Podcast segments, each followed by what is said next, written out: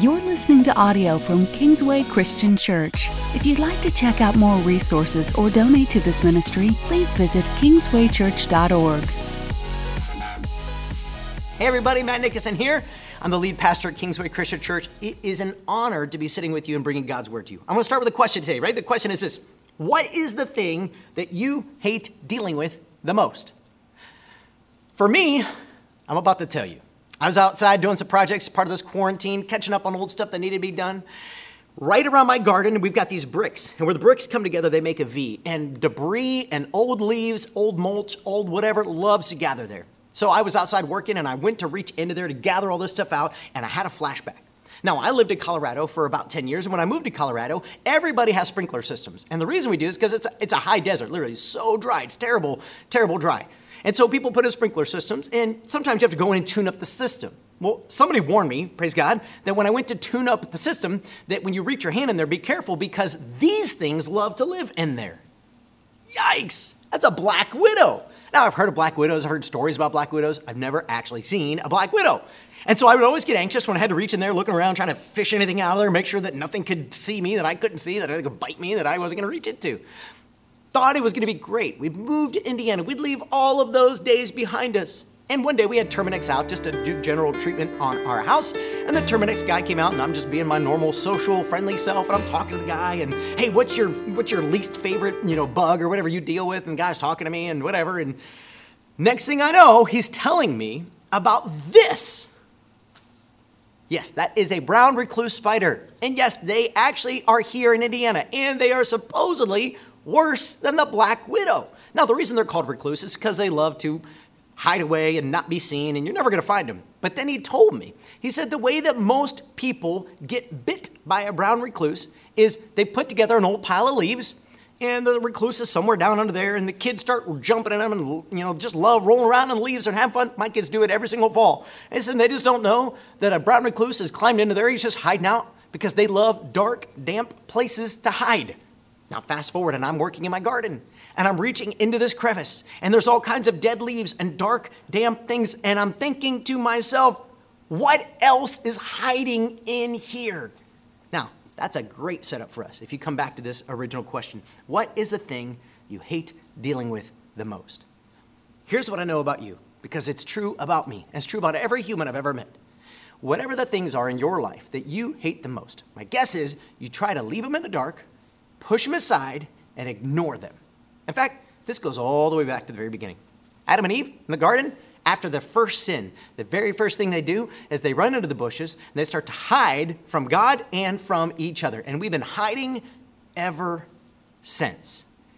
This is part of the reason why Jesus says in John chapter 8, verse 12, it says, When Jesus spoke again to the people, he said, I am the light of the world. Whoever follows me will never walk in darkness, but will have the light of life. Throughout John's book, he uses this comparison of light and dark. He uses all kinds of contrasting and, and metaphors and comparisons. He loves to do that. And this is one analogy he uses over and over and over. He even goes into 1 John and uses it over and over and over again. In 1 John, he says, And anybody who is, uh, walks in the light has a relationship with God and with each other. And so we should be in the light as he is in the light. He says in John chapter 3, you actually read, right? Very famous verse, perhaps the most famous verse in all the Bible, verse 16. For God so loved the world that he gave his one and only Son. Whoever believes in him will not perish, will not die, but will have everlasting life. But he goes on just a few verses later, and he says the reason that people don't come into the light is because they're afraid of being exposed. See, there's this fear that we have of the light. But the light is a good thing. Because, as I've been saying throughout the series, what happens in the dark tends to be gross or perhaps terrifying. For some, maybe even shameful. And that's why I want to get back to this question of what is the thing that you hate dealing with the most? My guess is whatever it is, it's hiding somewhere in the dark. I love to read the news and I love to read articles, and everything I'm reading says some people are really being blessed by this quarantine. They're, they're taking advantage of it. They're using it to spend more time with their family or perhaps exercising or catching up on projects that needed done. Some are wisely setting aside time to be with God and let Him speak into their life and to grow in their walk with Him. But that's not true for everybody.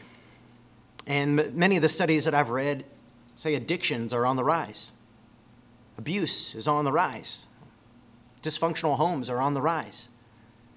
And so, for some, where light is present, this is going to draw them closer to God and make them better people. But for some, where light needs to be shown, the dark parts start to win the day.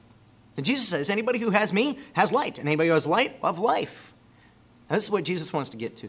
So let's build on what we said last week as we go into today's message more. To summarize all of last week's message, and this is like part two to that, next week will be part three to that. I said this Jesus has come to set you free to have a new identity in Him. Without rehashing all of last week, an identity is really at your core who you believe you are. And who you believe you are, in order to feel free in this life, you're going to have to align your life to your beliefs. Now, the psychological world tells us that the reason that most people feel anxious in this life is because they aren't living out of a core value set system that is in sync with their actions. Those two things, there's some sort of discontinuity between them. Now, I would say the Bible agrees with that as long as we're defining that core belief system through the lens of our new identity found in God. This is powerful for us. In fact, I want to show it to you in Jesus himself. Because if you go all the way back to Easter, for those of you who are with us on Easter, if you weren't with us on Easter, here's a summary, but you need to go watch that message. I told you on Easter, there's a doctrine called imputation. And what that means is on Good Friday, when Jesus died on the cross, he took our sin upon himself. Our sin, our worst, our darkness was imputed into him. And on Easter Sunday, when he rose from the dead, his new life was imputed into us. We call it the doctrine of imputation. So now, what's true of Jesus Christ is true of us. When God looks at us, he no longer sees our worst days, he sees his son.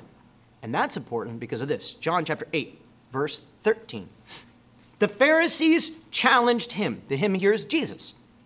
They said, Here you are, appearing as your own witness. Your testimony is not valid. Now, without going too deep into the Old Testament text, essentially what's going on here is God required that in order for a uh, person on trial or whatever it is, in order for their testimony to be valid, you had to have two or three witnesses saying that what they said is true. And Jesus is going to deal with that in a moment. I want you to hear Jesus' words, and I'm really going to apply it. And really, what I want you to listen to as we're reading these is I want you to listen to Jesus' confidence in his identity. Ready? John chapter 8, verse 14. Jesus answered, Even if I testify on my own behalf, my testimony is valid. For I know where I came from and where I'm going. you have no idea where I come from or where I'm going. You judge by human standards. I pass judgment on no one. But if I do judge, my decisions are true because I'm not alone. I stand with the Father who sent me. In your own law, it is written that the testimony of two witnesses is true. I am one who testifies for myself. My other witness is the Father who sent me. Now, this is a powerful text because the Pharisees are really getting agitated. In the book of John, they're building to this moment where Jesus is going to be crucified by many of these very religious leaders. And they're constantly going toe to toe with Jesus. And he is calling them out. This is a very intense text. And in fact, two chapters later, Jesus actually builds on this. And he says, Not only do I testify, not only does the Father testify, but even the Holy Spirit testifies on my behalf. You should believe, if nothing else, on the works that you see. So he even offers a third testimony. But do you hear in his voice Jesus' confidence?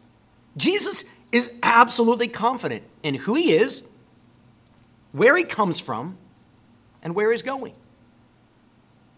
I belong to the Father. I don't need to give any other testimony. I could point to John the Baptist. I could point to these miracles. I got these disciples with me. But God knows. And I know. He knows who He is, where He comes from, and where He's going. What about you? See, this is critical. If you want to experience the freedom that Jesus promises, when He says He has set you free, the only way you're going to do that is to find the confidence in who God is in you. Now, where we go is we tend to mess up this order. And what happens to us is we become anxious about where we come from That makes us insecure about where we're going. Because of that, we live our lives from a place of anxiety and fear. The book that I was listening to while working my garden, it's a really short book, roughly 250 pages. I'm an audible guy, and I like to do my books in one and a half to two speed, depending on the reader and how fast they're moving. And I finished it in just a few hours. But the book was called Kill the Spider. Kill the Spider. It was written by a guy named Carlos Whitaker. His online kind of nickname handle is Los. He's had that name for a long time. Carlos grew up as a son of two immigrants. His dad was an evangelist, went around and preached at different places. And Carlos went through a really tough season in his life. The private things, the dark things in his life, were eating his lunch, and he was indulging them way, way, way too much. And when everything came to the surface and God shined a big light because he loved Carlos into his life, his marriage fell apart. As he began to rebuild and restore his marriage, a few years down the road, he was still hitting certain walls. He just couldn't break through. And he was meeting with a counselor, a therapist, who suggested to him that he go to a uh, experiential retreat. So he decided to go to this place and he loaded up his, his, his luggage. His family was in the car and he had to drive. And for a week, he would be disengaged from everybody no cell phone, no contact with the outside world. He was at their hands to lead him and guide him into further healing and hope. And just before he got there, he called to say goodbye to his parents and he jokes about being the son of immigrants and how every conversation takes a really long time. And his dad said, Son, son, son, I need to tell you something. He's trying to say goodbye to the kids. He's got to get into there. It's on, it's on a timeline. And he said, Dad, I don't have time. He said, No, son, you need to hear this. You need to hear this. And his dad says to him on the phone, he said, Dad, son, I was, I was doing uh, an evangelism conference at one point, and at the end of one night, this lady came up to me and she said, Son, or she said, Sorry, she said, Pastor, I need you to pray for me. I need you to pray that God would clear the cobwebs out of my life. And he put his hand on this lady and he prayed for her very powerfully. And he prayed loud God, drive the cobwebs out from this lady's life. The next night he showed up, and as many of these events would go, he preached again. And the lady came back up the next night and she said, Oh, Pastor, it didn't quite work. And would you pray again? And he prayed again. And the next night she came back up, and would you pray again? And finally, the third night he looked at her, he said, No more, no more. I will not pray for God to take the cobwebs out of your life. From now on, I will pray for God to kill the spider. The rest of the book is really Carlos telling you his experience at this week long retreat and then trying to take the wisdom that he learned there and apply it to you. I highly recommend the book. But I learned a lot of things while going through this. Using Carlos's analogy of a spider, he says this a cobweb is a medicator that brings false comfort to a lie. A cobweb is a medicator that brings false comfort to a lie. Now, that's powerful, and I'll get to the lie in just a moment, but that's powerful because most of us try to do this throughout our lives. Life gets hard, life gets stressful, anxiety rises, fear rises, whatever it is, and we have found a number of coping mechanisms. And we find this both in the way, say, as a parent, you deal with your child. And for some of you, this situation is so highly stressful that you are dealing with these things in ways that are really addictive patterns. Some of you right now are dealing with marital stress, all the changes and the fears and the anxieties of the future has you guys bickering and fighting and arguing or whatever, and the worst parts of you are coming out. But you've learned certain coping skills. They aren't good, they aren't healthy, they aren't making anything better, but they're survival mechanisms for you. One of my friends and mentors, a guy named Rick Sudsbury, he said, You know, sometimes what we look at and call bad behavior is somebody else's only solution to a problem. And some of you have come up with solutions to deal with life problems that really aren't healthy. And they are what we would call a cobweb. And what most of us do is when life gets just painful enough, we make some sort of new commitment. Oh, I'm gonna, I'm gonna stop doing this. I'm gonna radically do that. I'm gonna, I'm gonna spend time with God every day. And that'll last for a week or two. You go on a retreat, perhaps a men's retreat or the IF gathering that we just did. Perhaps you go on one of the 4M gatherings and you think, oh, this is it. I'm gonna change, God, I'm gonna change. And you slightly change for a little while. And you start to chase the cobwebs out, but there's still something lying deep below the surface a spider. Jesus says in John 8, 31 to 32. To the Jews who had believed in him, Jesus said, If you hold to my teaching, you really are my disciples. Then you will know the truth, and the truth will set you free. See, this is powerful. Not only do we have to know who we are, where we come from, and where we're going, but we have to learn to start to change the way we see our life through the lens of truth. The reason that Jesus can testify on his own behalf is because he spoke the truth always at all times. The reason that God commanded that we have two to three witnesses in every trial is because the reality is we live in a world full of liars and deceivers. The truth is so easy to twist and turn and manipulate and control so that we don't always have to speak the truth at all times in all ways. But it's so damaging, it's so destructive, so hurtful that the way we deal with this is we replace the lies with the truth. And therein lies where our spiders are. In fact, a spider is an agreement with a lie that you believe. An agreement with a lie that you believe. A while ago, we put a ministry together here. And we called it Reclaimed. We liked that, given where everybody was with pallet walls and furniture, old furniture, and taking it and making an old thing something new. But what we really did in that ministry that used to exist here is we took people who have either hurt others by their sins or have been dramatically hurt by others from their sins. And we put them together in a group males in one camp and females in another camp. And we allowed them to experience the grace of God, that as grace was, God's grace was moving in one of them, everybody could experience that together. And it's powerful because every single one of us have both hurt others and been hurt by others. And here's what happens at some point in your life, when you experience some sort of trauma, you might make decisions about God from your experiences. You may not even remember the moment that you made those decisions. But somewhere in your life, you started to believe a little lie. Maybe God doesn't care for me. Maybe He's too busy for me. Maybe I'm not important enough or valuable enough for my parents to take time out of their day for. Maybe I'll never have enough food. Maybe I'll never be loved. Maybe the only way I can ever become important is if I give all I have to this thing. The list could go on and on and on. But consequently, we become a people who start to live out of these traumas, out of these wounds, and we start to put together the pieces of our lives in a way that only makes sense to us. What may seem like terrible behavior or a bad idea to one person may be the only solution that some of us have to what we were dealing with at some point. And the question is is that the truth? Is that the truth about God? I just read this book over the last week. But I actually heard of this book a few years ago. I actually, as a part of my sabbatical from a few years ago, I was given a homework assignment by this counselor that I was meeting with, trying to just get a healthier lifestyle put together.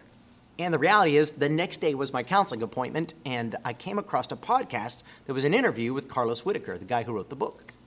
And I decided that instead of doing my homework that my counselor had asked me to do, that I was going to continue to listen to this podcast the next day, I decided that I was going to talk about the podcast since I hadn't done the homework, instead of just looking at the guy that I'm paying and tell him that I didn't do the homework. See how we play these games? What was crazy is what God had in store for me that very next day. When I got in there and I started telling him about Kill the Spider and Carlos's experience and the things that God had said to him and how that was impacting me, and then my counselor looked at me and he applied it to me and he asked me a very probing question about a lie that I had come to believe. And here was what I did not anticipate in that moment.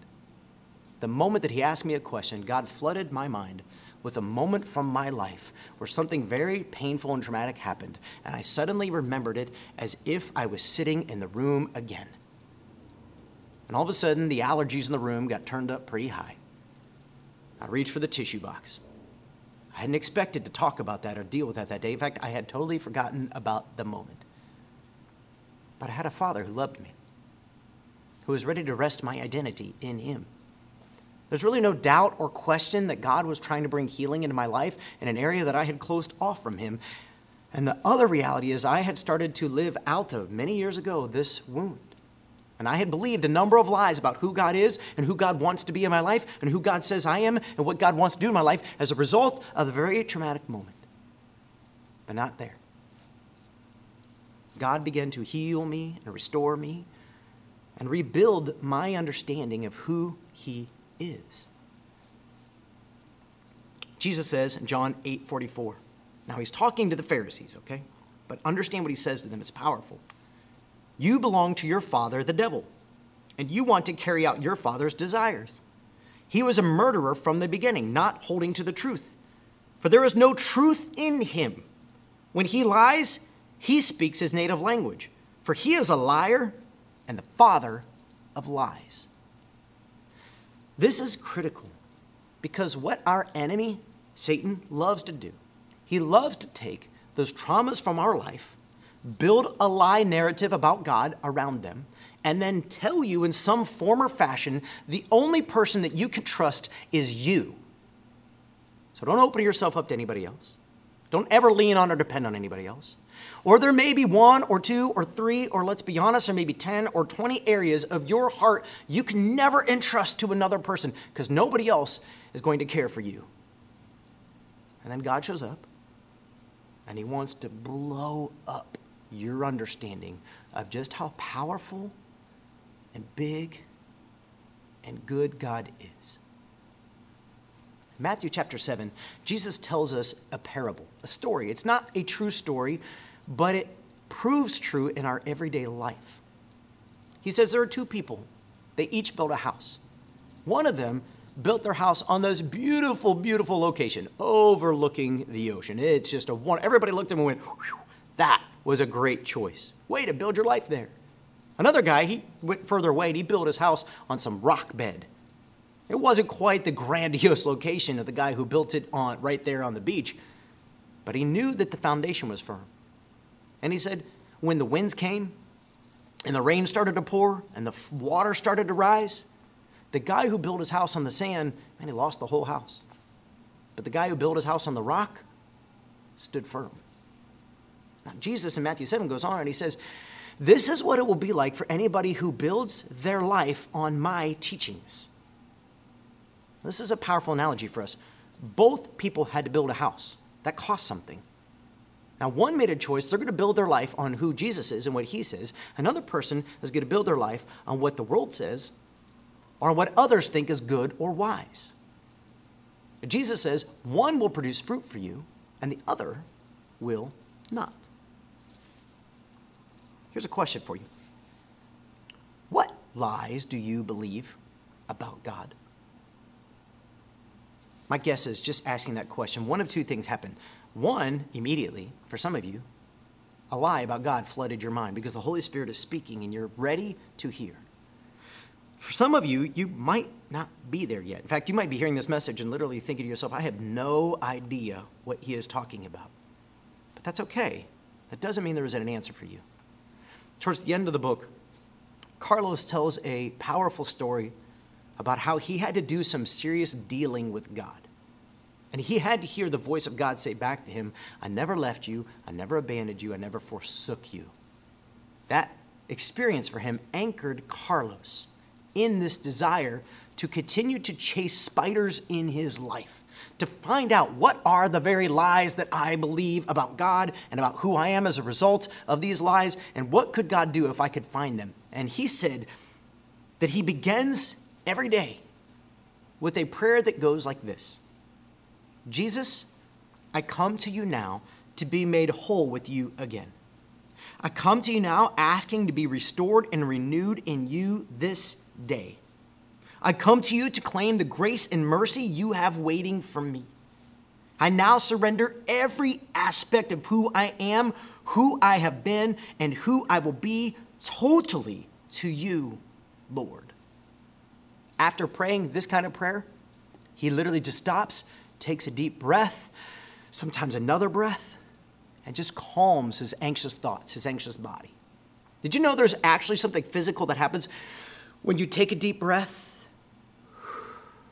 and just exhale, My mentor, uh, Rick Sesbury, once told me, he said, Matt, you know, if you come home and your wife seems stressed about her day, you know the most powerful thing you can do is just walk over to her and hug her and hold her and not let go. He said, you will literally feel her take a deep breath and begin to feel her shoulders just relax. And then you'll know she's more okay than she was before. Imagine yourself doing this with God in this moment. Pull out a journal, a piece of paper, something like that. And then pray this Thank you, Jesus, for being here. I invite you to come in and show me that place where my heart was shattered. Come in and show me that place where I was wounded. Come in and show me that place where I made an agreement with the lie that has kept me bound. Jesus, maybe even shoot me a memory or a word. Come for me, Jesus, and show me that place Now, the power of this is that we are inviting God who loves you, who wants to know you. He wants a relationship with you, and He wants to set you free into our lives, not to expose us, to hurt us, but to bring us into a relationship with the truth. And Jesus says the truth will set you free. Carlos goes on and he says, Then after you've prayed that, rather than dump out all your prayer lists and all the things that you could think of, just listen. Sit and listen. Write down anything that comes to mind, especially any wounds that came in that moment. Especially look for any agreements you made in that moment as a result of the lie. I've already begun this process in my own heart. I want to encourage you to do the same. Now, I realize some of you who may be watching with us, you don't even have a relationship with God yet. And this whole thing may seem really kind of weird or wacky. You're like, what in the world? But I'm telling you, the power of this is profound. The reason most of us are afraid to do this is because we're afraid of what God might reveal in that moment. And I need to give you an encouragement. I want to show you a text about why it is so important that we spend time in God's Word. Here it says, Hebrews chapter 12, verses 12 and 13. It says this The word of God is alive and active, sharper than any double edged sword. It penetrates even to the dividing of soul and spirit, joints and marrow. It judges the thoughts and the attitudes of the heart. Nothing in all creation is hidden from God's sight. Everything is uncovered and laid bare before the eyes of Him to whom we must give an account. Now, for years, I would read a verse like that and I would be afraid of God. I would be afraid of God's word. I would be afraid of what God's word would do to me because anything that's that powerful actually revealed to me the darkest parts of my heart and set me on a different path. Oh man, I'm not sure I can afford that kind of judgment in my life. But it's because I would often stop reading right there. The next verse, verse 14, says, Therefore, since we have a great high priest who has ascended into heaven, Jesus, the Son of God. Let us hold firmly to the faith we profess.